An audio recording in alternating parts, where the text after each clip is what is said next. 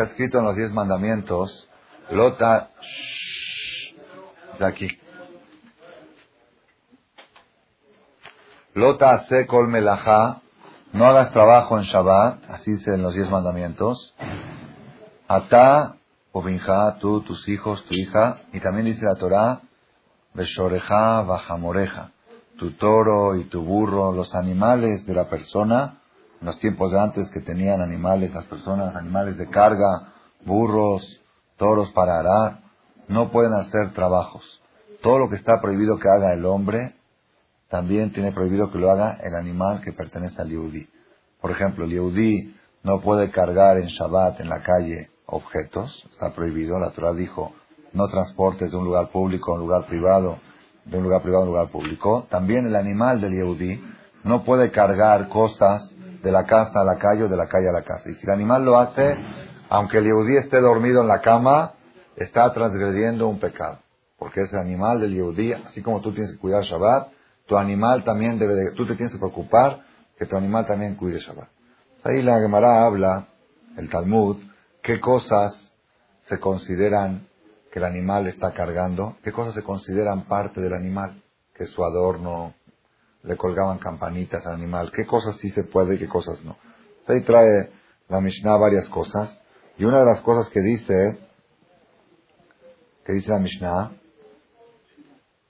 no, otra cosa, pensaba que iba a hablar de Shira, no, va a hablar de otra cosa.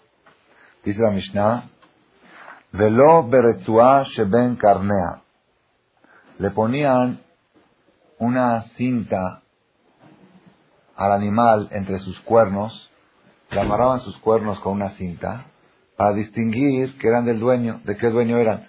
Los de esta familia ponían cinta roja, los otros ponían cinta verde. Una cinta para distinguir a quién le pertenece el animal. Esa cinta está prohibido que el animal salga con ella a la calle en Shabbat, porque está cargando algo que no necesita el animal. El animal no necesita animal le da igual, ¿no? Quién es su dueño, si Yosef o Shimon.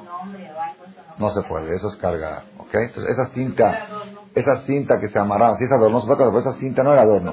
Era una cinta que la ponían única exclusivamente para distinguir a quién pertenece el animal. Esa cinta no se permite que el animal salga a la calle con ella en Shabbat, igual un perro de un Yehudí, si tiene algo que no es adorno del animal, sino es para distinguir a quién le corresponde, no se permite que salga a la calle en Shabbat con eso.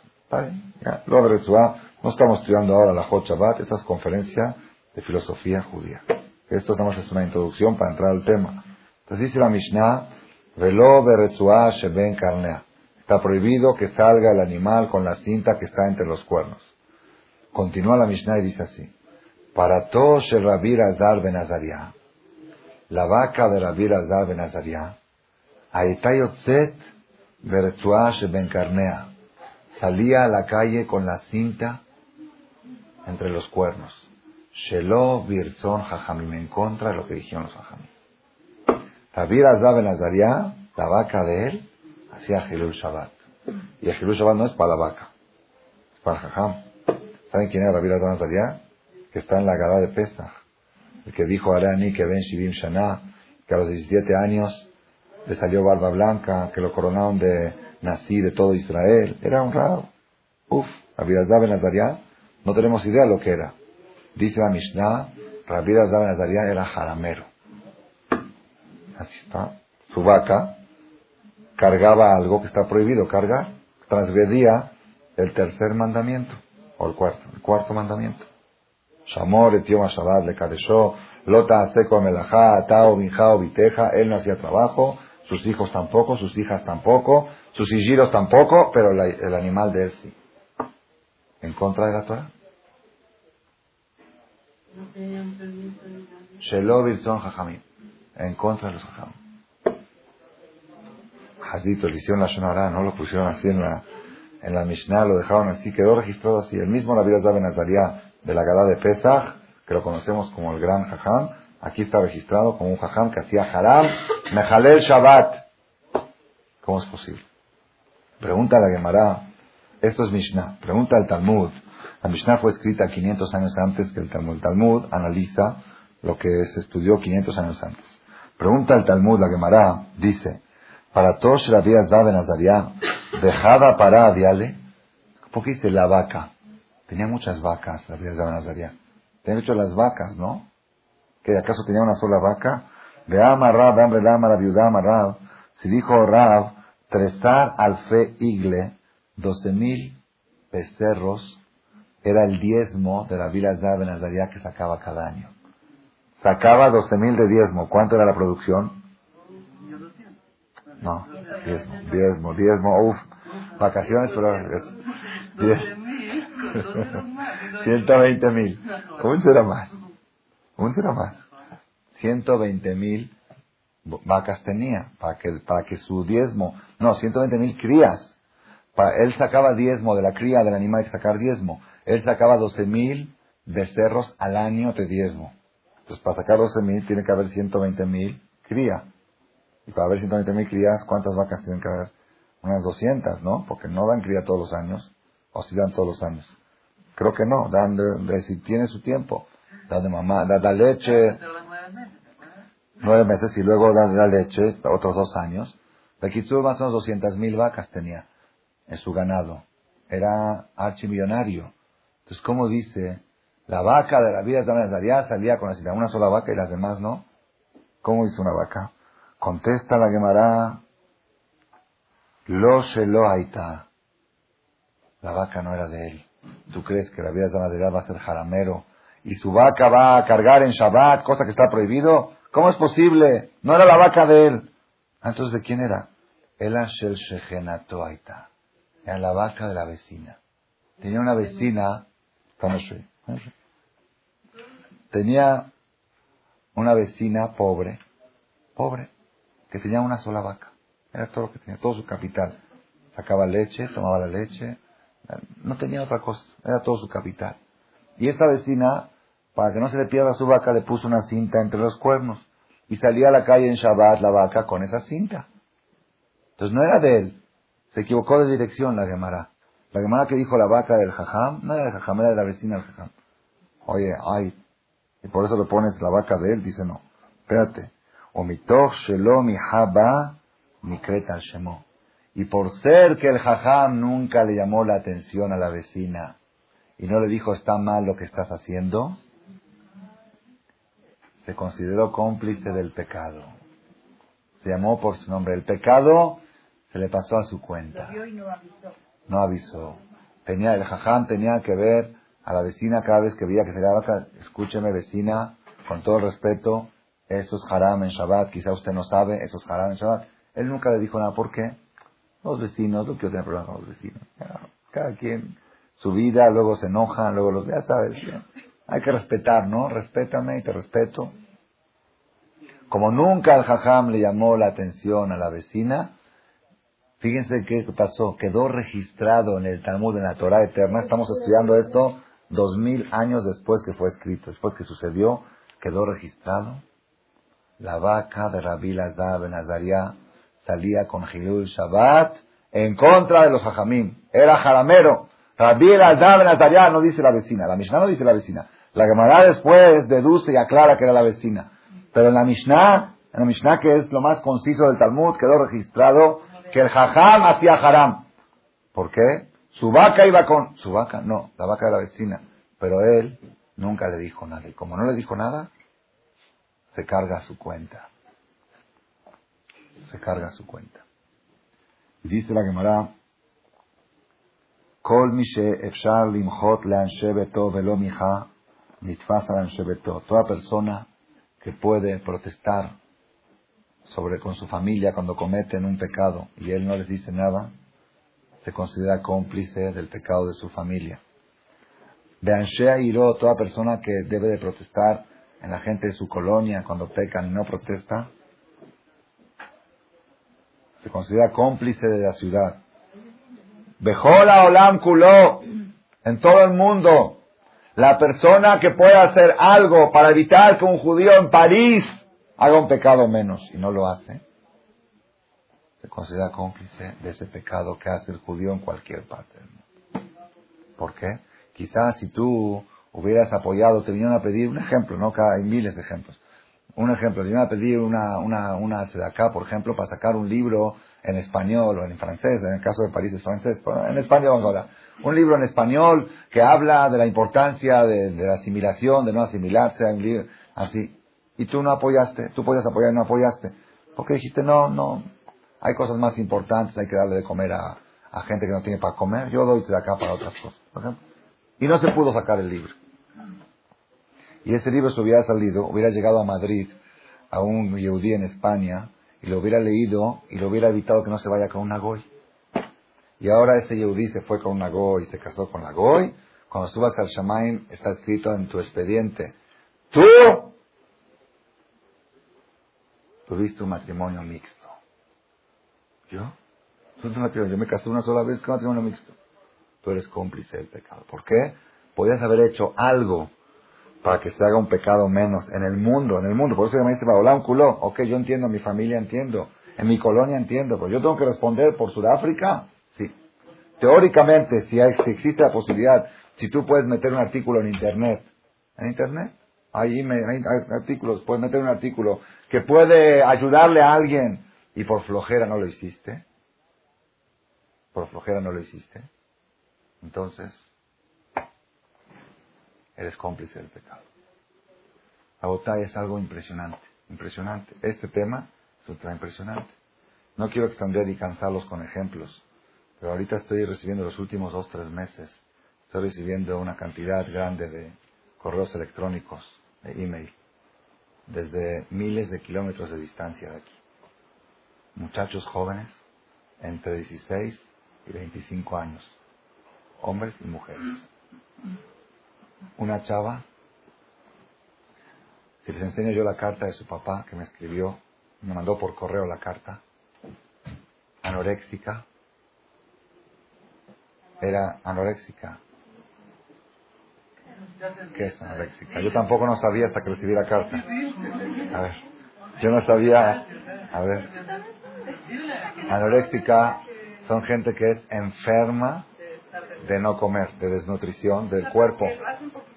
Quieren estar delgados, pero comen en todo el día 24 horas una manzana y se ven al espejo y dicen, qué gorda que estoy. Y está un palito, está un palito, hasta se la chica el estómago y le provoca problemas neuróticos también por falta de nutrición. Esa enfermedad, enfermedad, antes la tienen, lo las artistas y esa gente, se enferman, se enferman de desnutrición y ella es una, es una cadena, ya se, se enferman, se desnutren, pierden la cordura mental, comen menos. Es algo que va mañana acaban, acaban en lo peor, acaban hasta muriendo. Y este papá tenía una hija, un señor. Se aquí pon pausa ahí, un segundo. Que el cuerpo no es lo importante, que la vida, que la familia. No había forma. Ella universitaria, estudia abogacía. Esta es una para licenciada y no había forma y ya, ya estaban desesperados. De Kitsur, no sé cómo, una persona de Buenos Aires mandó un cassette, un cassette de una conferencia de nosotros a Córdoba. No sé cómo. Hasta ahora todavía no entiendo cómo. Escuchó ya el cassette, se quedó picada, pidió otro, le mandaron otro. Y si yo les leo ahorita sus emails, esto tiene tres meses, tres meses. Hoy me escribió un email ella, hoy lo recibí. Dice, la última semana me sentía muy deprimida y escuché 10 cassettes suyos. Es lo único que me da vida, lo único que me da... Empezó a repartir los cassettes entre las jóvenes de ahí y cada uno me empieza a mandar email. Uno me dijo que ya es kosher, ella ya usa falda larga, la anoréxica, ya respeta Shabbat. Recibí otra carta del papá que la frene porque ya está exagerada. Sí, sí, sí, sí, tengo, tengo las cartas, el que no me tengo, yo tengo un expediente de Marcela, se llama Marcela ella. Marcela Applebaum, de 21 años, de casualidad se llama Marcela. Tengo un expediente de ella. Hoy, hoy recibí un email de ella y un fax de su papá. El fax para que ella no vea el email. Porque hoy me escribió que ya decidió dejar la universidad e irse a estudiar Torah. Más que dónde le recomiendo ir a estudiar Torah. Que ya, ya decidió que lo único que vale en el mundo es la Torah. Que todo lo demás no vale nada y ella lo único que quiere es Torah y no quiere más que Torah. Que a dónde le recomiendo, que quiere ir a Buenos Aires, que no sabe si hay lugares, si no hay. De el que quiere después ver, mamá está en las lágrimas, el que lee cómo fue avanzando esa muchacha y llegó a lo que llegó. Pero no más eso, Hay por lo menos 6, 7 chavos que me están escribiendo. Uno me escribió ayer, antier, si puede estar solo con la shikse en la casa, la en la casa, por Ihud. ¿Y cómo hace cuando va a comprar pescado kosher si el goy cortó con la Tengo todo impreso, lo pedí por, para comprobar si el goy cortó el pescado con un cuchillo, eh, el cuchillo, el pescado no kosher, si con el mismo cuchillo estaba cortando su pescado kosher, ¿cómo se hace? Ese tipo de preguntas me está preguntando. Y si él va a la universidad a las 6 de la mañana antes de que amanezca, ¿cómo hace para poner el tefilín? ¿Y todo por qué? Por los cassettes que está repartiendo Marcela. Y el cassette de Marcela, ¿quién se lo mandó? alguien de Buenos Aires. Y ese de Buenos Aires, ¿por qué se lo mandó? ¿Quién sabe? Ahora imagínense ustedes si este señor de Buenos Aires hubiera dicho, un día dijo, voy a mandar un cassette a Córdoba. Dijo, no, pero no, me da flojera. Me da flojera. Mañana, pasado, va al correo y se cuesta cinco dólares. No, no tengo dinero ahora. Ya. ¿Qué queda registrado en el expediente arriba de mañana? Todos los pecados de Marcela y de Jonathan y del otro Germán Karimboim y de David Burstein y la señora Berta. Le digo porque estos son nombres verídicos, los tengo todos todos esos pecados quedan registrados a nombre de la persona de Buenos Aires que se abstuvo de mandar el cassette a Córdoba. Y si queremos profundizar más, yo empecé a pensar, si a Córdoba llegó un cassette y hizo una revolución, ya no están esperando, cuando viene para dar conferencia, usted tiene que venirse a vivir acá, porque acá es su lugar, porque aquí lo queremos mucho, y no sé qué, y palabras y palabras. Si a Córdoba llegó así, entonces quién sabe en Rosario, y quién sabe aquí en Monterrey, y quién sabe en Guadalajara, y quién sabe en Tijuana, y quién sabe en Madrid. El que tiene posibilidad de agarrar un cassette que cuesta 20 pesos y mandarlo a Madrid y salvar una vida y no lo hizo, queda registrado su nombre. La vaca de la vida, así la de Maracá. es que la persona a veces dice, es que yo soy un cualquiera, ¿Yo quién soy? Acá, dice el que puede, el que puede hacer algo para evitar un pecado en todo el mundo. ¿Quién es? Seguro, Moshe Rabenu. Moshe Rabenu podría hacer, evitar pecados yo, evitar pecados en todo el mundo. Yo pueda. Cada persona, según su categoría, según su nivel, puede hacer algo para ayudar a que en el mundo se haga un pecado menos. Y si no lo hizo, queda registrado. Si no está registrado en el Talmud, queda registrado en el cielo, en el libro de Dios. Tú eres responsable de este pecado, eres cómplice y tienes parte. Por supuesto, no lo van a juzgar con toda la gravedad de que como si que él lo hizo, pero tú vas a llegar ahí y te van a meter paquetes que ni te imaginas. Te van a decir, oye, esto es yo esto que tengo que ver, si te voy a explicar, ¿te acuerdas aquella vez que esto, que lo otro? Sí, pero yo no podía imaginarme tanto. Tú tenías que haber hecho lo que estaba en tus manos, tú tenías que haber participado y colaborado, y si hubieras colaborado hubiera pasado esto, y ahí está la prueba que aquí en Córdoba pasó y aquí en este lado pasó. Es algo, yo una vez di una conferencia de este tema, yo creo que lo más difícil, lo más difícil del judaísmo es esto. Ser, ser judío, cumplir la Torah, no es nada difícil, de verdad no es difícil, créanme lo que no es difícil. Es lo más placentero que hay en el mundo. Tener una vida como la Torah un matrimonio como la Torah lo dirige, una educación de hijos como la Torah manda, un Shabbat como la Torah dice, un calendario como la Torah dice, estos días son para llorar y estos días son para reír y ahora tienes que bailar y ahora tienes que acostarte y ahora tienes que pararte y antes de dormir Kriyat Shema y en la mañana Netilat Yadayim y antes de comer una verajá y después de comer Bikat Amazon. No hay algo más, más placentero que respetar las mitzvot. No hay, no hay, es que de veras no hay, de veras no hay. Créanme lo que no hay. Las personas que se quejan que la religión es difícil es porque la llevan a medias. La religión a medias es doble infierno, no estás ni acá ni allá. Eso sí estoy de acuerdo. Es muy difícil ser medio religioso. Eso sí estoy de acuerdo. ¿Por qué? Entra al restaurante Taref, pero no come Taref. Y pasan por el lado con un plato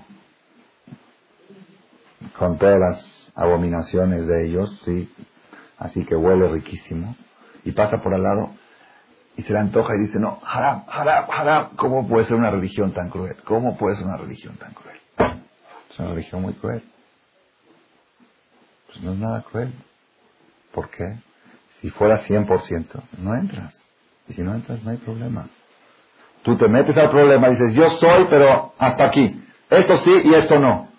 Ahí es donde es problema. Pero la persona que lleva el camino de la Torah al 100%, no hay algo más placentero. De veras no hay algo más. No hay, no hay. No hay. Yo conté, no sé si en este grupo, lo conté ayer en la conferencia de martes, me parece. Pues estuve en Israel hace cuatro semanas, regresé, estuve en un seminario para gente que habla español. Y el seminario era miércoles, jueves, viernes y sábado, cuatro días.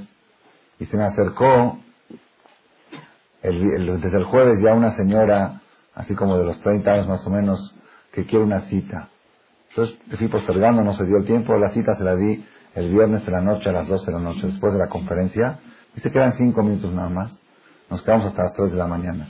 Ella y su marido, son, ellos son de Buenos Aires, viven en Israel, gente muy preparada, muy culta, gente elegante, bien, bien parecidas, gente de buena posición económica, jóvenes, él tiene 36, ella 32,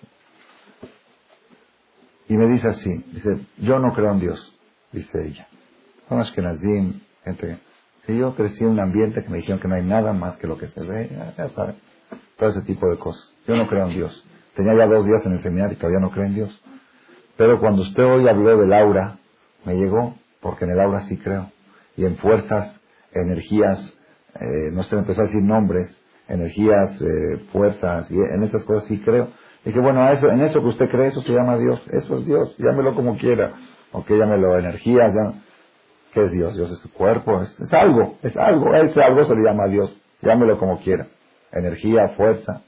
De Kitsur dice, pero yo no para eso, no para eso le pedí la cita. Dice, hay una cosa, hay, hay dos cosas que yo envidio de los religiosos. Y para eso pedí la cita. Una cosa, dice, la luz que hay en las parejas religiosas, la luz que hay entre los dos. Si yo tengo un poder perceptivo, yo percibo y veo una luz muy especial que hay en las parejas religiosas. Yo con mi marido me llevo muy bien, no, tengo, no tenemos problemas, pero me falta esa luz, me falta esa luz. Y cuando yo veo una pareja religiosa, veo esa luz y quiero que usted me diga cómo la puedo obtener. ¿Cómo puedo adquirir? ¿Dónde se compra? ¿En qué farmacia? ¿En qué ferretería? ¿En qué trapalería? ¿En qué supermercado? La venden esa luz. Y segunda cosa, que también envidio de los religiosos, es el respeto de los hijos a los padres. Yo veo cómo el hijo de esa pareja me, señaló cómo va y le besa la mano a su papá el viernes a la noche después del kirush. Y cómo cada cosa sí papá, cómo no papá, cuándo papá. Y mi hijo de 11 años, cuando le digo algo, me dice, tú no eres quien para decírmelo. Así le dice el hijo de 11 años a su mamá. Dice, es la segunda cosa que yo envidio de los religiosos. Yo no creo en Dios, pero quiero adquirir esas dos cosas. ¿Ok? Bueno, nos quedamos hasta las 3 de la mañana y después de como a las dos y media de la mañana me llegó a revelar que es un, que, que el cariño, el amor que había en el matrimonio se está enfriando y que ella cree que si sigue así van a llegar algún día a divorciarse. No tienen pleitos, pero cada día la atracción es menor de uno hacia el otro que no me lo dijo eso al principio, pues me dijo, no, el matrimonio está muy bien, nada más la luz, quería la luz, mano. Y después me, demostró que no, y no tienen problema, no tienen diferencias, no tienen discusiones. Dije, bueno, hay algo que no están de acuerdo, no, pero simplemente se está quitando la atracción. Me preguntó si hay una receta. Entonces, el sábado en la noche, cuando hicimos el simposio, cuando cada quien da la impresión que se llevó del seminario, se paró esta señora y dijo que ella ha aprendido mucho eh, que no está segura todavía que cree en Dios, así dijo, pero una cosa sí promete empezar a cuidarte Vilá a partir de hoy y cambiar a sus hijos de escuela giloní a ortodoxa, no a religiosa, no no a ti. Hay en Israel giloní, hay mediana y hay ortodoxa. Va a cambiar 180 grados. Dice, ya no quiero tomar riesgos con la educación de mis hijos. Si yo quiero eso, tengo que mandar a donde mandan ellos. Nacia me preguntó que si no provoca un conflicto en la casa, porque ellos en la casa comen de fauleben junto. Ellos no cuidan kasher en la casa. No hay jazí porque en Israel normalmente hay kasher, carne kasher, pero ellos cocinan carne y leche junto. Me preguntó si no va a haber conflicto que el hijo va a estudiar en la escuela ortodoxa y van a seguir comiendo de faruleva. Miren cómo está. Y le dije que si ellos respetan a sus hijos, nada más respetan. Cuando me dice mamá, esto no lo como, lo respetas. Va a comer verduras. No le digas, ¡eh! ¿Qué te crees? Si no, si no le haces guerra, no hay problema. Al contrario, poco a poco ustedes también van a ir respetando. Dijo, ah, sí, de veras usted ha tenido experiencia, ha visto casos. Dije, sí, he tenido experiencia y le garantizo. quitó, prometió en público esas dos cosas. Y al otro día acabó el seminario, sábado noche a las 10 de la noche. A las 9 de la mañana ya estaba en una escuela ortodoxa para inscribir a su hijo. Y a las 10 de la mañana estaba tomando clase con la esposa de un jajama ahí, de Tevilá, cómo se hacen las revisiones y cómo se hace todo. ¿Ok? No sé si creen Dios todavía. Ok. ¿Por qué les digo esto? Ser religioso más hoy en día no es difícil. Ser religioso es algo tan bonito, tan placentero, tan agradable, tan dulce. Yo no he visto un religioso que se queja de la religión. No he visto. He visto medios que se quejan. Medios sí, pero ustedes agarran a un religioso de los que cuidan 100% y pregúntale, oye, ¿tú sientes así algo incómodo que ahorita esta semana no puedes oír música o algo? No, no. No, a mí me fascina oír música, ahorita son tres. Yo sé que es parte de mi superación, es parte de mi terapia. Hay días que me exigen estar bailando todo el día en Purim y en Simchat Y hay días que me dicen tres semanas nada de música. Yo tengo un calendario marcado y yo sé que esto funciona. Es un sistema, está todo, todo calculado con exactitud y con precisión. Ser judío religioso es lo más fácil que hay en el mundo. Yo conté ayer, si ayer lo conté, si uno llega, que me preguntó esa persona, ¿vale la pena repetir ese ejemplo? Si después de 120 años, ¿no escuchó esta? Ok, lo repito.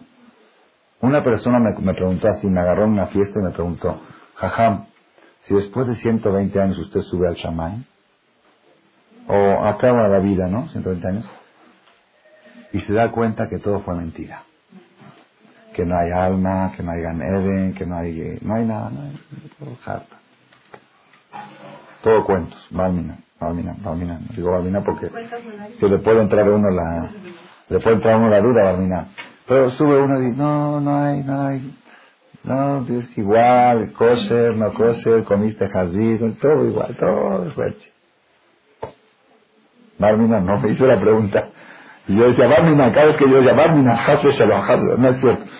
Yo le dije, yo no tengo la, me dice, no contésteme. Le dije, yo no te contesto porque nunca lo pensé. Nunca pensé en la pregunta porque no tengo ni uno ni 1% de duda. ¿Por qué? Porque Maimónides era mil veces más inteligente que yo. Y si él hubiera tenido un porcentaje de duda, hubiera renegado. ¿Ok? Entonces, yo tengo, yo, yo tengo tan seguro que ni siquiera me puse a pensar una vez, ¿y qué pasa? ¿Ok? Pero él, como está, él, él tiene la duda, él también es creyente y respeta y todo. Me dice, ¿pero qué pasa si al final sabe que todo...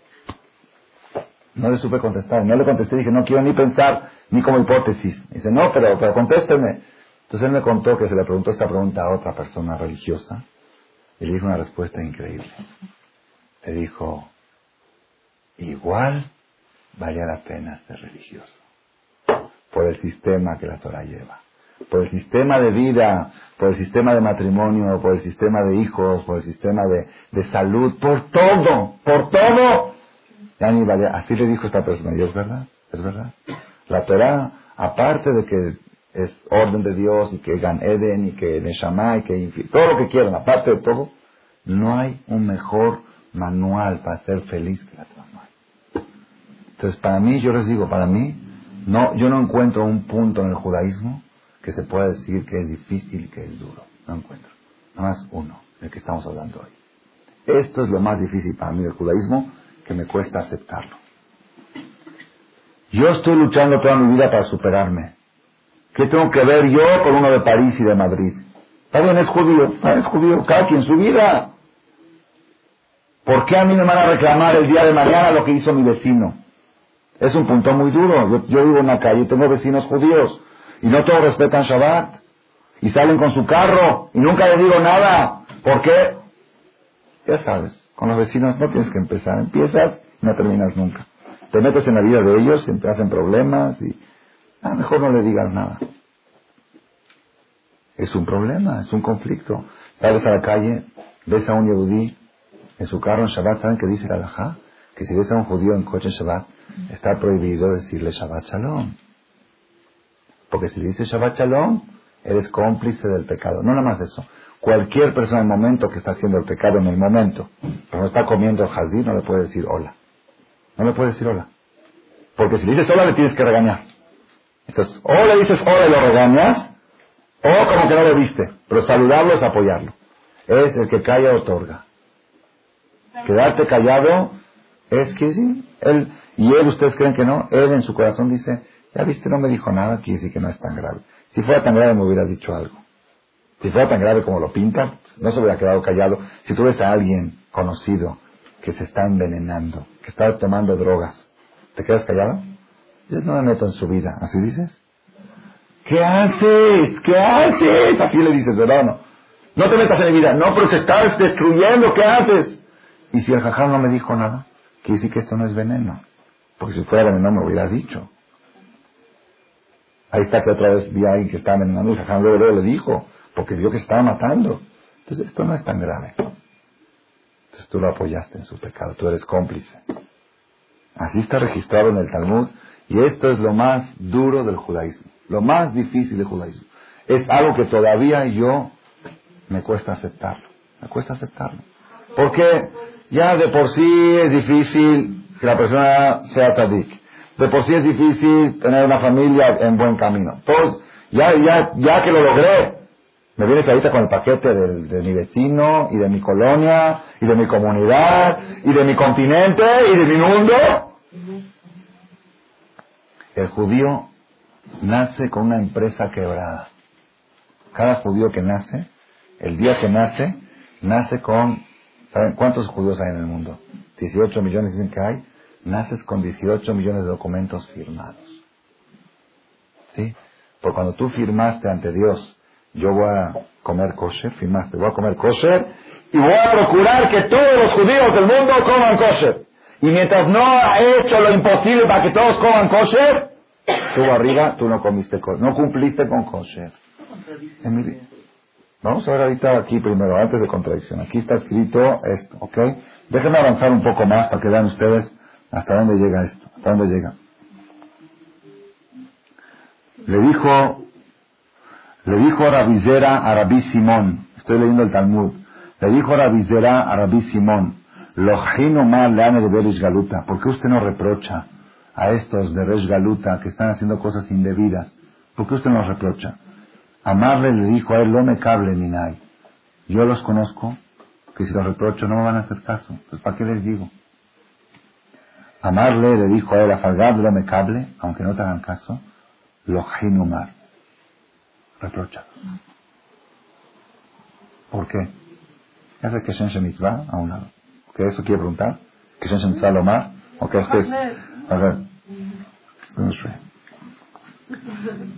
Ok. Yamar Rabajá Barjamina. Dijo Rabajá Barjamina. Meolam lo yatzta midat toda mi pia kadosh baruchu de Hazar Valera Jutz Ustedes saben que hay una regla en Maimónides, Rambam, dice así. Cuando Dios decreta algo malo, se puede retractar. Dios decretó algo malo a alguien, puede Hashem decir esta persona hizo teshuvah, hizo una mitzvah, hizo una tzedakah, hizo algo, algún acto, algo puede provocar que Dios se retracte. Ahí está que Dios le dijo a Moshe, después del pecado del becerro, lo va a destruir, y Moshe rezó y pidió y hizo esfuerzo, y se puede retractar. Cuando Dios decreta algo malo se puede retractar, pero cuando Dios decreta algo bueno, es imposible que se retracte. Así dice Maimonides, por eso dice Rambam, que cuando viene un profeta para comprobar que su profecía es verdadera, tiene que profetizar algo bueno. Y si no se cumple, quiere decir que es un profeta falso.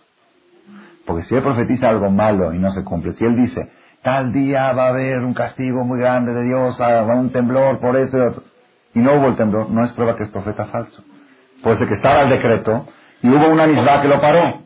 Pero si él dice, tal día eh, vas a ganarte la lotería y no te lo ganaste, seguro que no es profeta falso, porque algo bueno que sale de boca de Dios jamás regresa. Eso lo dice Maimónides como uno de los principios y bases de la conducta de Dios en el mundo. Cuando Hashem le dijo a Moshe, Dios le dijo a Moshe, déjame destruirlos y voy a hacer de ti una nación más grande y más poderosa que ellos, Al final Moshe pidió a Dios y no los destruyó, pero la bendición que le dijo una nación más grande y más poderosa se cumplió. La descendencia de Moshe Rabenu fueron más de 600.000 personas y viven todavía y se encuentran en una parte aislada en el mundo que no conocemos, que la Gemara dice detrás del río Batión. Hay un río que se llama Batión, un río que echa piedras toda la semana, excepto en Shabbat. Detrás de ese río viven Bené Moshe, y cuando venga el Mashiach, la última guerra de Gog o Magog, la, la, guerra mundial última que va a haber, si es, no sabemos exactamente cómo va a ser, se van a pelear Gog o Magog, dos reyes poderosísimos, y después que acabe la guerra, se van a unir los dos reyes para pelear contra Jerusalén. Así está escrito en el profeta. Los dos juntos, las dos potencias que antes peleaban entre ellos, ahora se juntan para pelear contra Jerusalén. Van a llegar a Jerusalén, van a empezar a conquistar, van a ganar la guerra. El pueblo de Israel va a estar terminado por desaparecer. Y en ese momento, Galú, Moshin, Bear, Zion, van a subir salvadores en Arzion. Van a venir de repente un ejército que nadie lo conocía. ¿Quiénes son Moshin? Estos son Bené Moshe, que se encuentran detrás del río San Mateo. ¿Ok? Y viven cientos de años, creo que dice 700, 800 años, como los tiempos de antes. ¿Por qué? Porque Hashem le prometió a Moshe, déjame destruirlos y voy a hacer de ti una nación más grande y más poderosa que ellos. Entonces la destrucción se retractó, pero la bendición que le dio Dios, que voy a hacer de ti una nación, de eso no se puede retractar. Y ahí están Bené Moshe. Es una regla. Cosa buena que sale de boca de Dios no se retracta. Una sola excepción hubo en la historia de esta regla. Una excepción. Aquí está. Meolam jamás lo y dato va mi pía Kadosh No salió algo bueno de la boca de Kadosh Baruj de Hazdarbo. Y se arrepintió para mal. Una sola vez. Hutz mitabarze. Fuera de esto. Esto está escrito en Ezequiel 9. Que quiere que lo lea ahí. Y Ezequiel Tet. Vayomer Hashem Elav, le dijo Dios al profeta, Abor Beto Jair, pasa por la ciudad, Beto Jerusalén, Le dijo a Kadosh Barujú, así trae la Gemara, explica esto, le dijo a Dios a Gabriel, ve y apunta en la frente de los tzadikim una marca de tinta, para que cuando venga la destrucción del Bet Amigdash y la muerte masiva, que no toquen a los tzadikim que sepa, así como en Misraim pusieron la sangre en la puerta para que no toquen a los Yehudim, porque el ángel destructor cuando va a destruir tiene cierta autonomía, ya que va en plan de destrucción no distingue, hay una regla así, entonces ponen una cosa para que distinga, aquí no puedes tocar. Entonces le dijo a Hashem al ángel Gabriel, ve y ponles en la frente de los tzadikim una mancha de tinta para que no puedan hacerle daño a Malajé Jabalá. Y en la frente de los Reshaim Tav Sheldam, una mancha de sangre, que de Shishletuba en Malaje para que sí les hagan daño. A los malvados, a los asesinos, a los adúlteros, pones una mancha de sangre en la frente. Y a los tzadikim una mancha de tinta. Entonces ya Dios decretó que los tzadikim se iban a salvar. Amram Data Din dos Baruchu, en ese momento dijo el ángel encargado de la justicia en el cielo, hay un ángel encargado de la justicia, otro de la misericordia, todo un sistema de tribunal, así como hay aquí abajo abogado y defensor y acusador y fiscal, arriba igual. Entonces hay un ángel que se llama Midat Din, ángel de la justicia. Le dijo a Kadosh Ribonosh Sherolam, patrón del mundo, Manishtanu elu. ¿Qué diferencia hay de estos a estos? ¿Por qué a estos sangre y a estos tinta?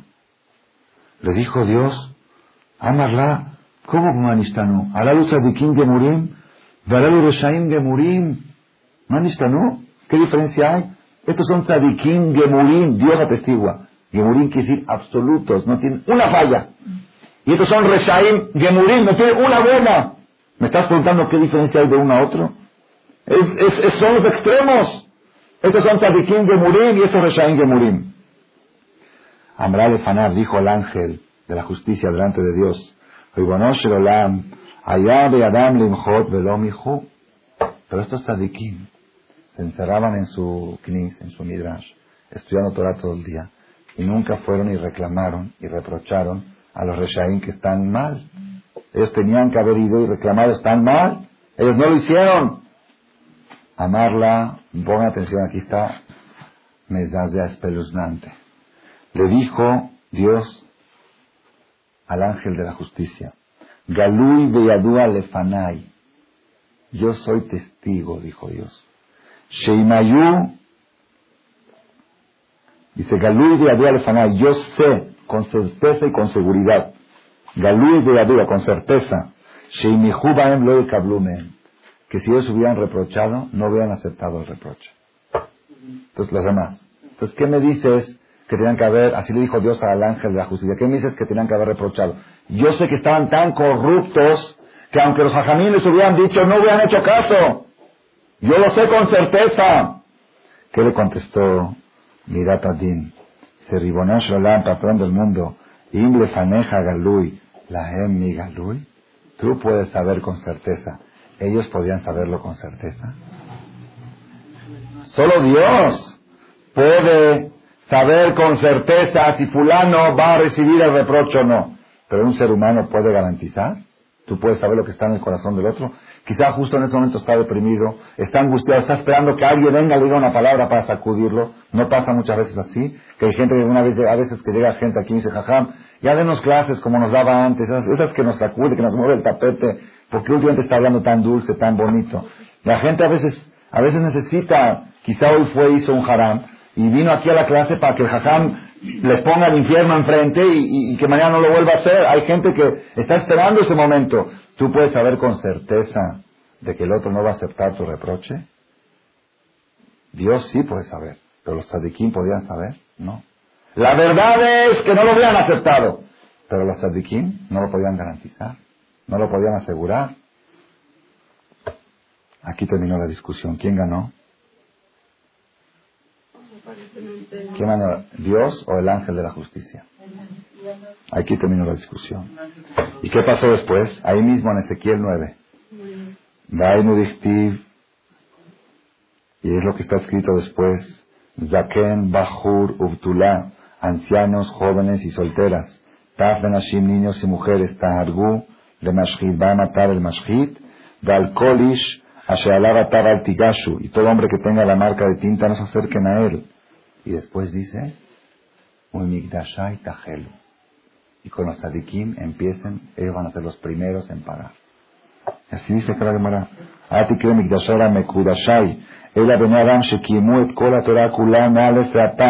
Son las personas que cumplieron toda la Torah de la A a la Z.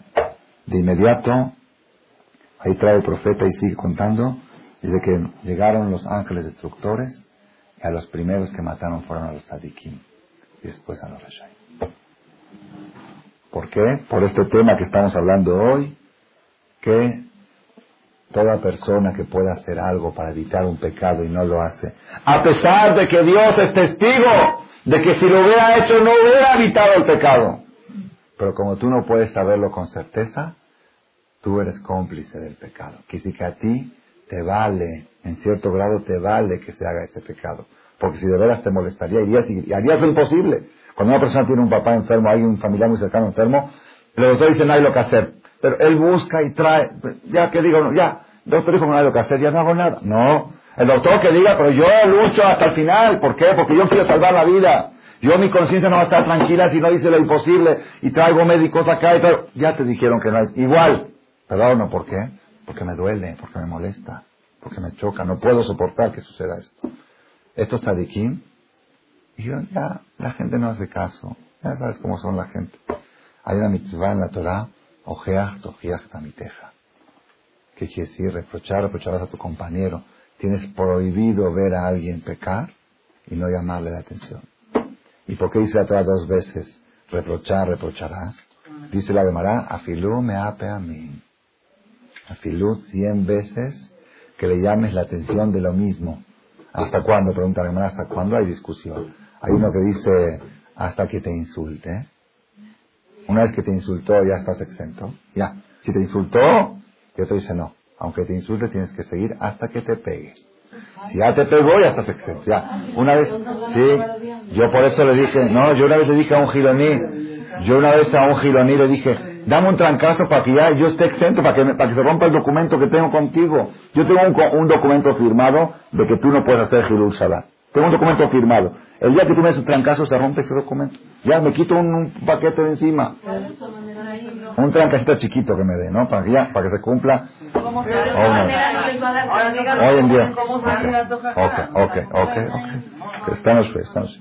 Es un tema, Rabotay, es un tema muy difícil, muy difícil, muy difícil el tema este.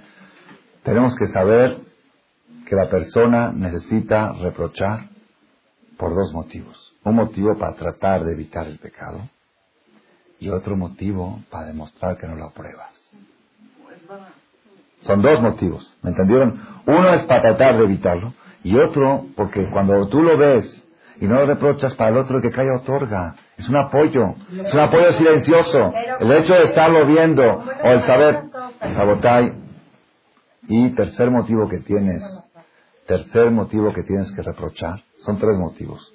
Uno para evitar, dos para no aprobar y tres para que no se te enfríe tu fe adentro de ti. Porque cuando cada vez que tú ves a alguien comiendo jazir, el pecado de jazir se te hace más débil en tu corazón.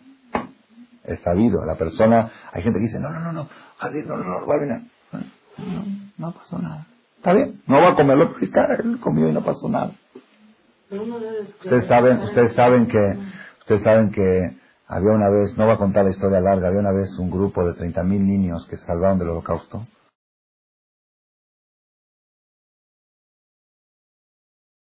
Potencial. En todo Israel habían 100.000 habitantes en ese tiempo.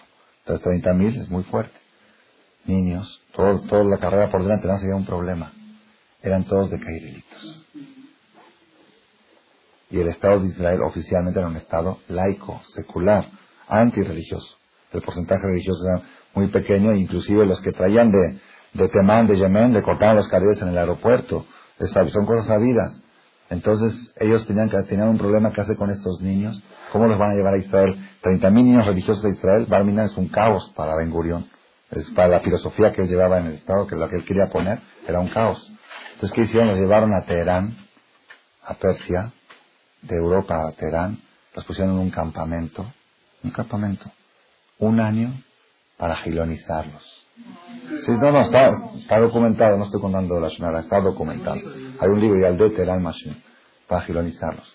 Entonces, cuando llegó Pesach, le dijeron, esta noche los invitamos a comer pasteles de Pesach, la noche del Feder. Y dijo, no, Pesach, ¿cómo puede ser Pesach? Hametz, Hametz, Hametz, no comemos Hametz. Ok, no coman Hametz. En todas las ventanas del comedor, en todas las ventanas, pusieron pasteles sabrosísimos y panes, baguette. ¿no? no está ahí en la ventana, no lo coman. No los obligamos a comer. El primer día pasaban por ahí y abrían un poquito el dedo así y se volteaban. El segundo día menos, el tercero, ya el cuarto, quinto día, el 50% ya se acercaban y lo probaron. El séptimo día ya más. ¿eh? Luego, cuando llegó Kipur, los invitaron a la cena de Kipur de, la, vida noche de Kippur, no era acabando Kippur. Estaban invitados a la cena. Y luego les empezaron a traer comida tarer.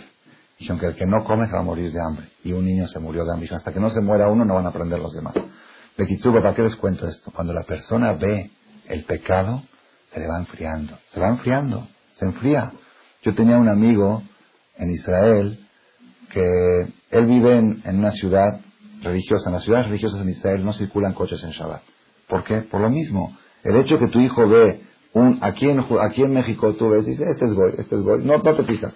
Como la mayoría son Goy, ves 100 coches, son, son Goy. No, no piensas, no, tratas de no ver y se terminó. Pero en Israel son todos Yehudim. Si hay un coche circulando, es un coche de Jerú Shabbat, a fuerzas. ¿Ok? Entonces en, las colonias religiosas no circulan coches en Shabbat. Mamás, un niño que creció en esas ciudades, en su vida vio un Jerú Shabbat. Las ambulancias llevaron llevando a mujeres a aliviar. Es lo que se ve de coches en Shabbat. Pero este amigo mío, su suegro vivía en Batiam. Batiam es una ciudad gilonit, una ciudad no religiosa. Y en Shabbat tenía que ir a pasar a casa del suegro, porque ya saben. De vez en cuando, de vez en cuando, ¿no? Cada seis semanas, siete semanas. Y tenía sus hijos de seis, siete años. Caminaba por la avenida de Batiam y todos los coches circulando por ahí. En Shabbat iba al Knis, se sabe Knis. Y cada vez que pasaba un carro, el niño chiquito de seis años decía, Asturín suave Shabbat, Asturín suave Shabbat, Asturín suave Shabbat, el querido, así gritaba el niño, Asturín suave Shabbat, prohibido viajar en Shabbat, prohibido caminar, prohibido... Uno pasó por y dijo, oye, ¿qué está haciendo tu hijo? sí, sí, ¿para qué? Para que no se enfríe. Para que no se enfríe, porque hasta ahora le enseñaron que era haram. Y lo está bien, pero lo está no se enfría. Se enfría, la Gemara dice, toda persona que ve una mujer sotá de Kilkulá, una mujer sotá cuando explota, una mujer infiel, ¿qué tiene que hacer? Y allí yain, por un tiempo tiene que dejar de tomar vino. ¿Por qué? Explícanos a Jamín. Cuando una persona ve a una mujer sotá, vio el pecado. Aunque vio el castigo, pero vio el pecado. Vio el pecado ya se le enfrió. Se le enfrió, corre peligro de caer también en el pecado. Ver, entonces, por tres motivos la persona tiene que protestar. Uno, para evitar el pecado. Dos, para no aprobar el pecado. Y tercero, para que no se enfríe tu corazón en la sensación que tienes. Tres motivos. La persona tiene que protestar, tiene que evitar. Ustedes saben, nada más, lástima que el tiempo no nos permite. Había, cuando el faraón quiso esclavizar a los judíos, llamó a tres consejeros para preguntarles si hacer los esclavos a los judíos. El primero fue, eran tres, Itro, Bilam y, yo. Itro, yo y Bilam. Itro dijo, ¿cómo vas a esclavizar a un pueblo que levantaron la economía del país? Yosef vino, cuando Yosef vino, Misraim estaba en la miseria. Hoy en día Misraim es potencia económica mundial. Por, todas las riquezas que Yosef acumuló en los años de hambre, Egipto se convirtió. Estos judíos levantaron al país. ¿Cómo puedes hacerlos esclavizar? Eso es, eso es ser desagradecido. Así le dijo Itro. Bil'am, que le dijo, el malvado, le dijo, estos judíos se quieren adueñar del país. Estaban todos antisemitas. Claro que sí los tienes que esclavizar, los tienes que acabar. Y yo se quedó callado. Se quedó callado. Dijo yo, ya sabes, el rey al final va a hacer lo que él quiere. Llama a sus consejeros para disfrazar la cosa. Al final va a hacer lo que él quiere. Y así fue. Y todo se sintió amenazado. Se tuvo que escapar del país. Y todo se escapó del país y se fue a Midian. Se fue de Egipto a Midian. Bil'am lo pusieron jefe porque dio el consejo que el rey quería oír. Y yo quedó ahí, no dijo nada, no opinó, no opinó. Dice la Gemara, Itro, que se opuso, llegó a ser suegro de Moshe Rabbeinu. Llegó a ser suegro del líder del pueblo de Israel y recibió herencia en la tierra de Israel, a pesar de ser Goy. ¿Sí? Y Takeni le dieron una parte especial. No le dijo de Haitano de Atar que Hashem libertó. Le dieron una parte de herencia en Israel a Keni, los de Keni, porque así está Gesed. Bil'am, que aprobó la idea y la apoyó, de Bil'am A Bil'am lo mataron con espada. La semana que viene la pena vamos a ver cómo el pueblo judío le cortó la cabeza. Así terminó Bil'am. Y yo, Sheshatak, y yo que se quedó callado, ni don Beisuri, por quedarse callado, fue juzgado con Isurim, con sufrimientos. ¿Saben qué sufrimientos? Sufrimientos que, gritaba y gritaba y llegó a maldecir el día que su, que su, que su papá embarazó a su mamá. Se dijo, yo Dios, que ese día nunca hubiera existido. ¿Para qué Dios da vida a los que sufren? Treinta capítulos quejándose, ¿para qué Dios crea gente que sufra? Y yo era multimillonario, tenía siete hijos, tenía en un día, en un día, se murieron todos sus hijos, se acabó toda su riqueza. Y él no se quejó. Después el Satán le dijo a Dios, mientras hay salud, la gente no se queja. Al otro año le dijo Dios, ok, te lo autorizo también que le mande sufrimientos. Le vino una sarna, una enfermedad que se tenía que enterrar en la tierra y tenían que traer rastrillos para rascarle. Un sufrimiento, algo, algo, algo fuera, fuera de lo que se pueden. Cuando quieren hablar de sufrimiento dicen, y y yo, sufrimientos de yo. Es lo máximo. No, no hubo más sufrimiento que, que yo. Preguntan, preguntan si después terminó la historia del bien, Hashem lo curó, le devolvió más hijos y más riqueza, todo se multiplicó. Pero los años que sufrió, no, la gente prefiere no tener ni eso ni el otro. Pregúntanos a Jamín, ¿qué es peor? ¿Que le cortaron la cabeza? Y yo hubiera preferido que le corten la cabeza lo que hicieron a Bilam y no tanto sufrimiento. Él mismo dijo, prefiero morir, nada más que sabía que era pecado suicidarse, por eso no lo hizo. Pero él prefería que Dios lo mate. Dijo, ya llévame, así le dijo, ya llévame, ¿para qué me hace sufrir? Entonces, Entonces ¿quién fue peor, Bilam o yo? En el, pecado, ¿quién fue peor? Bilam, Bilam, Bilam apoyó la causa de la esclavitud.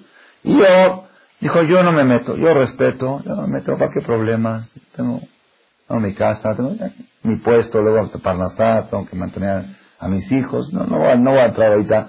Pero si yo sé que al final no va a hacer caso. ¿Quién actuó peor? Bilaam. ¿Y quién, a quién le salió peor? A yo. Dice Rauhan Shmolevich algo impresionante, algo impresionante. Dice, ¿por qué yo no protestó?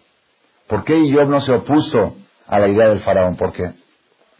Porque dijo, ¿de qué va a servir que le diga si de todos no va a hacer caso? Cuando Dios le mandó los sufrimientos a Job, gritaba, ¡ay, ay! Y Dios decía, ¿de qué va a servir que gritas? ¿Te va a quitar el dolor gritando? ¿Para qué gritas? ¿Para qué gritas? ¿Para qué dices, ay? Al decir, ay, se quita el dolor.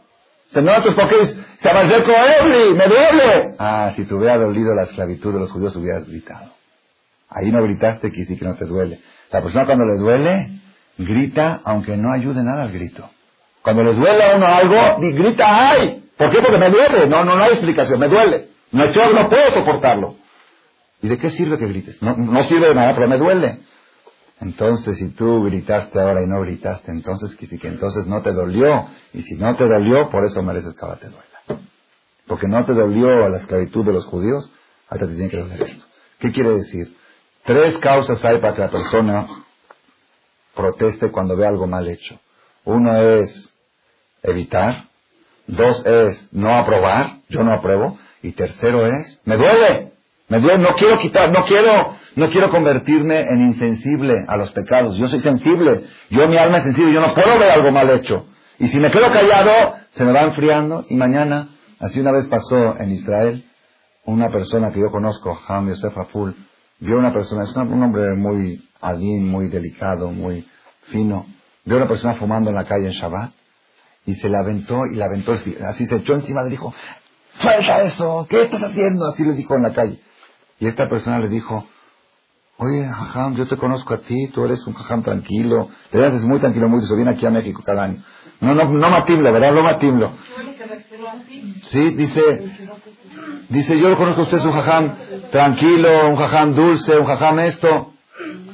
¿Saben qué le dijo el jajam? Dice, sí, tienes razón, pero si yo ahora no reacciono así, mañana voy a ver a mi nieto fumando y me va a quedar callado. Esto es una cadena, se te va enfriando, si se te enfría a ti, tu hijo ya lo recibe más frío y tu nieto más, y el día de mañana voy a tener que aguantar en mi casa que mi nieto fume en Shabbat. Entonces, esta es la forma de hacer que yo no me enfríe. Yo no lo hago por ti, por ti no sé, pero por mí para no enfriarme. A votar el tema este de Col Israel de las de es un tema muy, muy difícil, muy difícil. Yo cada vez que me toca hablarlo, tiemblo de nuevo.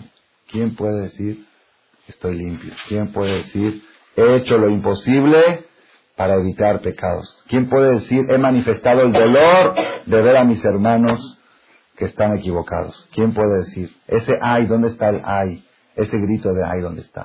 Esas lágrimas en la noche, esas lágrimas que uno tiene de llorar, así como uno llora cuando tiene un enfermo, un paciente, un familiar enfermo. Esas lágrimas por tener tantos hermanos judíos enfermos espiritualmente. Enfermos, hoy día nos estamos dando cuenta que, qué nivel de enfermedad hasta dónde están llegando las cosas.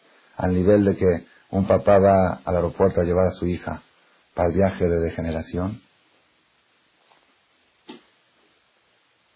y no la dejan subir al avión a la hija. La madrija le dijo, ¿dónde están tus pastillas? Sin pastillas no subes. Papá dijo, ¿qué pastillas? ¿Cómo que pastillas? Nosotros no corremos riesgos. Cuando llevamos a las niñas a Israel, ahí hay de todo y no queremos correr riesgos. ¿Dónde están las pastillas? Dijo, vaya a la farmacia y compre las pastillas y le damos el pase de abordar. Agarró el papá a su hija, la agarró de la blusa, la cargó y se la metió dentro del carro. Dijo, ni por nada te vas. No lo podía creer, testigo de primera persona estoy contando. Llegó a su casa y le dijo a su mujer, a los niños más chiquitos, tiene tres hijos más chiquitos, directo a la yeshiva. ¿Qué estás hablando? ¿Qué te pasó? No te estoy preguntando, estoy avisando. O nos vemos en la Fontaine y Ejército o en la Fontaine Homero. O ahí o allá para el Get. Así le dijo. Hay dos La Fontaine. Así le dijo. Sí ¿Sí? Sí, sí, sí, sí, ese sí es durísimo para tojar, pero vino tan, dijo, porque yo lo vi con mis ojos, a mí no me lo están contando. Yo estaba ya con las niñas, con todas las niñas que se van de degeneración, y los papás están viendo que les exigen sus pastillas y que se vayan. Y yo no lo puedo soportar. Rabotai, hoy vi, hoy viene el Jafet Haim. Jafet Haim dice, Las generaciones están decayendo tanto, lo que antes decaía en 10 años, hoy decae en 6 meses. Esta es la decadencia, lo que está sucediendo en la generación. Si saben de la graduación o no saben, de los niños que se fueron al hotel, los de la secundaria que se graduaron. Por Hashem que no están enterados. Yo tampoco no estaba enterado, pero lamentablemente uno escucha niños de una graduación, se juntaron niños de varias escuelas judías, de judíos, no judías. Una señora me mandó de Córdoba, mandó el email. Dice, mis hijos lamentablemente estudian en escuelas de judíos, no judías, como usted dice en sus cassettes. Dice, aquí no hay escuelas judías, hay de judíos. Acabaron la graduación y fueron a festejar, rentaron un piso de un hotel de playa, todo el piso del hotel. Yo había que todo el hotel, pero ayer me corrigieron que era el piso de un hotel. Y las atrocidades que hicieron ahí no las puedo mencionar aquí, porque es falta de respeto al público y al lugar. Pero las chavas andaban sin ropa interior y estaban haciendo las groserías de las peores que hay, a tal grado que el hotel los expulsaron del hotel. Los corrieron del hotel. Hilul Hashem. Es sabido que hay líneas aéreas que no dejan viajar a niños judíos en sus vuelos. Por una vez, un relajo que se echaron de aquí de México. ¿Ok? Entonces, la persona tendría que estar, la persona tendría que estar en su cama llorando, llorando en la noche, media hora todos los días por nuestros hermanos que están tan enfermos.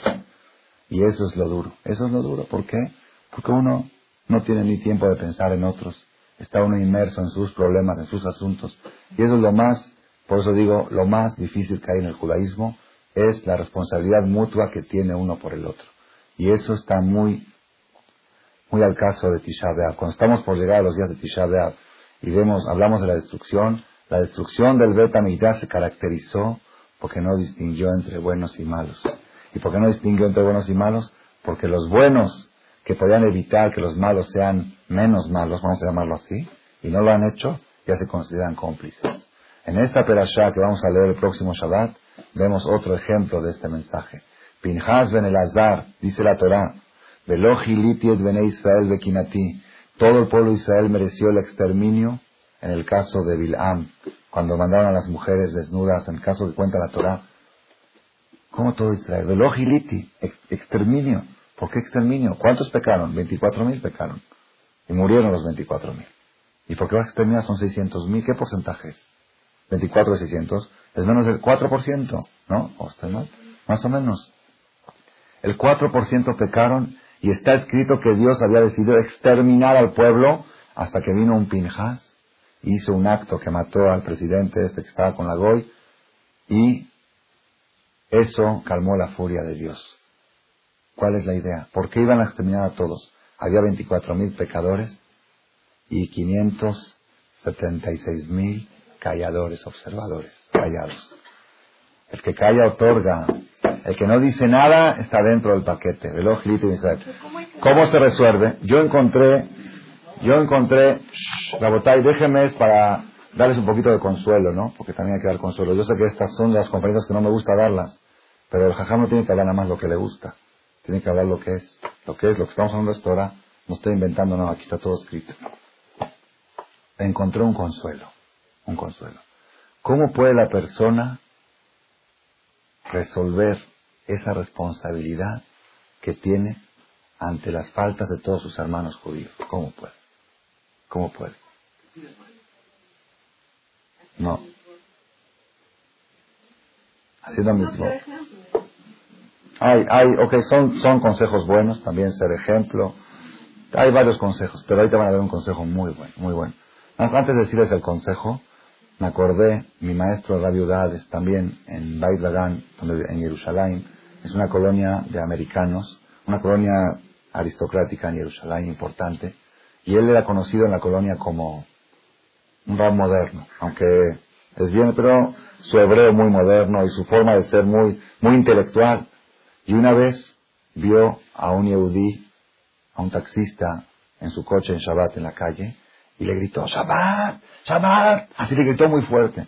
Entonces se bajó el taxista, no sé si para pegarle, y le dijo, discúlpame, dice, yo te conozco, tú eres una persona intelectual, eres inteligente. Así le dijo al jajam. Dice, tú haz tu vida, y yo hago mi vida. Yo te respeto, tú respétame, vamos a vivir en paz. Tú haz tu vida, yo hago mi vida, tú no te metas, yo me metí en tu vida, te dijo. Yo me metí en tu vida, tú no te metas en la mía, tú haz lo tuyo, yo hago lo mío, y ya. Le contestó el Rab, inshallah, ojalá si fuera así.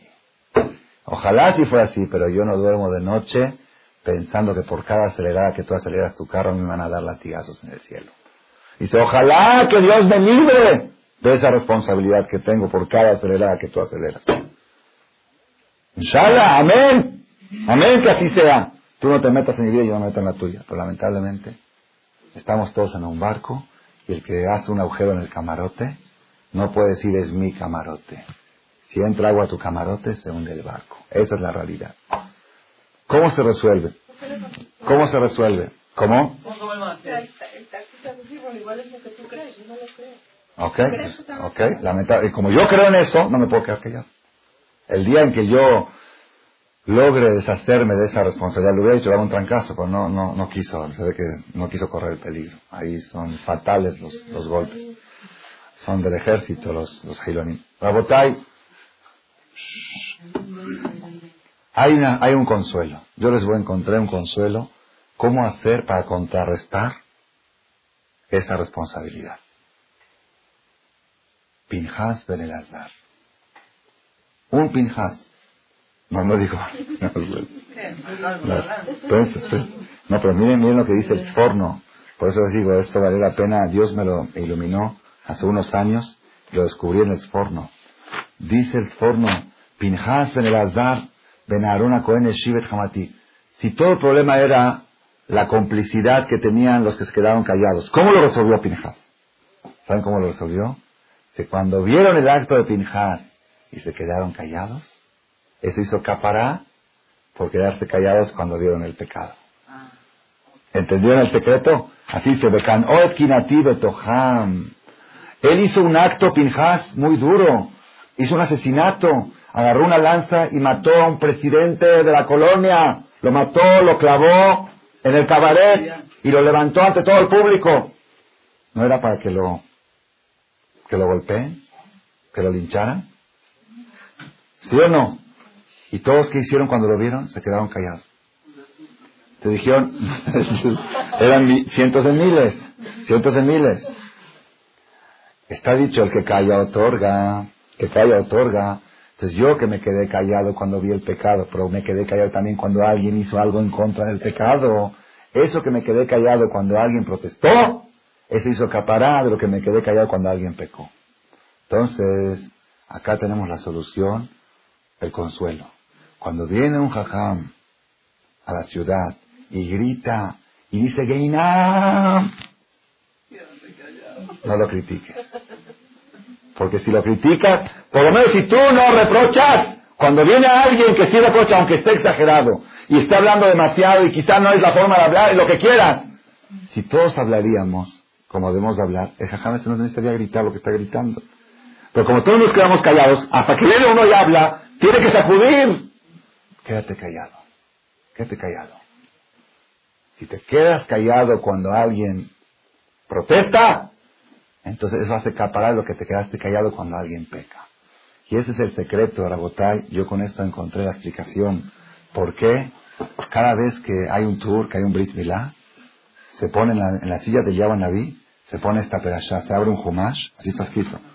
Se abre un humash y se pone esta perashá, así, en la silla la perashá de Pinjas, la de esta semana. ¿Por qué? Dicen que Yahweh Naví viene y hace capará por todos los que están presentes. ¿Eh? Son cosas Kabbalah. Ahora tengo una explicación sin Kabbalah. ¿Por qué? Estás viendo que le están cortando a un niño, lo están sangrando, lo están, le están quitando un pedazo de su cuerpo. Y te quedas callado, no te quedas callado, lo aplaudes. Y le cantas. Eso hace capará por todas las veces que te quedaste callado cuando ves pecados. También estás viendo un acto de Pinjas, estás viendo un acto de que aparentemente es, es, cruel, pero ¿por qué? Porque es la palabra de Dios. Y te quedas callado, no, no te quedas, lo apruebas y lo aplaudes. Eso hace para lo que te quedas callado cuando ves pecados y no dices nada. Ese es el secreto del consuelo que les puedo dar. Por lo menos cuando vienen jajamín, y ojalá que vengan muchos de esos, y gritan y sacuden, Quedarse callado. ¿Quedarse callado por qué? Lo que la gente peca igual. ¿Cómo? No dijo de esta manera no se está arreglando lo que la gente está pecando. Ok, esa parte no se arregla, pero tú, tu responsabilidad, estás haciendo acaparar con eso. Al quedarte callado ante el protestador, tú estás apoyando, tú estás aso- asociando con el que grita, porque tú le otorgas a él, a quedarte callado. Entonces es como que eres shalías tuyo para gritar y para reprochar. Cuando ves a alguien que hace una mitzvah que aparenta ser cruel, como un brit milá, y tú lo aplaudes, con eso estás apoyando, haciendo el lado contrario del otro, y con eso haces escapar. Hashem Baraj nos ayude a que podamos que podamos, que Hashem Baraj nos ayude, no me haga la pregunta por favor, porque me voy a poner a llorar, que Hashem Baraj nos ayude a que podamos ver a todos nuestros hermanos, a poder ver a todos nuestros hermanos cerca de la Torah y no necesitar reprochar. Nada más, voy a terminar con algo. Hay una Gemara que dice, dijo un jajam, me asombro si existe en nuestra generación alguien que sepa recibir reproches. Y el otro le contestó, me asombro si hay quien sepa dar reproches. ¿Ok? Entonces también puede ser parte del consuelo. Que nos ayude por lo menos a no estar indiferentes, a tratar dentro de lo más posible. Si no podemos reprochar, por lo menos como él dijo, manda un cassette, distribuye un libro, afíliate a cosas que ayuden a meter más filosofía judía dentro de nuestros hermanos. Quizá de esta manera estás tratando de resolver el problema de forma indirecta. No lo vas a resolver en forma directa, porque dice Akadosh Baruj Hu, yo hice, yo traté, yo difundí lo más que pude, y de esta manera podemos también cumplir con Akadosh Baruj Hu y que pronto venga el Mashiach Tzidkenu. Amén. Gracias por su atención a este shiur del Rav Malech. Les recordamos que pueden visitar la nueva página de shemtov.org en el internet www.shemtov.org. Actualmente la página cuenta con varias secciones. Noticias sobre las actividades de Shem Tov a nivel mundial, escuchar o bajar las últimas conferencias del Rav Malech, escuchar o bajar la alajá del día, imprimir o estudiar desde su computadora la perashá de la semana, estudio diario de Gemara, Daf Yomi en español, sincronizar su iPod con podcast, un manual para crear su propio CD de las conferencias que existen en la red, adquirir libros con entregas internacionales con la metodología del Rav Malech de español, fonética y hebreo simultáneamente, así como ubicar las ciudades en donde se reparten CDs a nivel mundial. Es que la misbot y muchas gracias.